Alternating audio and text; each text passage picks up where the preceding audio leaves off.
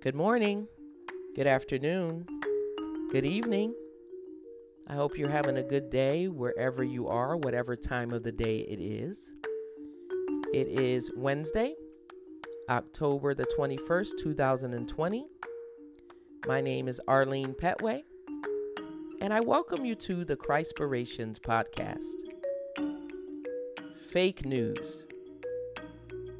The moniker fake news has become popularized in the last four years. The truth is, the news is not news anymore. There was a time when reporters and writers conveyed facts, regardless of personal opinions. There were op ed pages devoted to that kind of reporting. Granted, some stories were sensationalized for effect, but the truthfulness of the stories remained intact. Re- Regrettably, newscasting has come so far away from its root. It is so bad that major news organizations have been caught outright lying about their stories and making no apologies for it. What happened to retractions? Who can you trust? News media is being used more as a political promotional tool than to dispatch true information to the public. This is damaging, and we shouldn't accept it. The Apostle Paul was a victim of fake news propaganda. Acts 24, verses 1 to 23. Five days later, Ananias the high priest arrived with some of the Jewish elders and the lawyer Tertullus to present their case against Paul to the governor. When Paul was called in, Tertullus presented the charges against Paul in the following address to the governor You have provided a long period of peace for us Jews and with foresight have enacted reforms for us. For all of this, Your Excellency, we are very grateful to you. But I don't want to bore you, so please give me your attention for only a moment. We have found this man to be a troublemaker who is constantly stirring up riots among the Jews all over the world. He is a ringleader of a cult known as the Nazarenes. Furthermore, he was trying to desecrate the temple when we arrested him.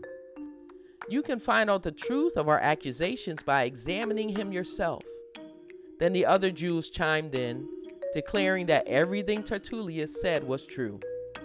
The governor then motioned for Paul to speak.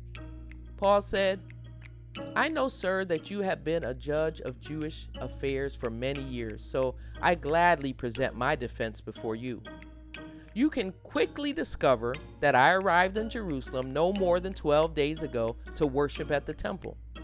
My accusers never found me arguing with anyone in the temple, nor stirring up a riot in any synagogue or on the streets of the city. These men cannot prove the things they accuse me of doing. But I admit that I follow the way, which they call a cult. I worship the God of our ancestors, and I firmly believe the Jewish law and everything written in the prophets.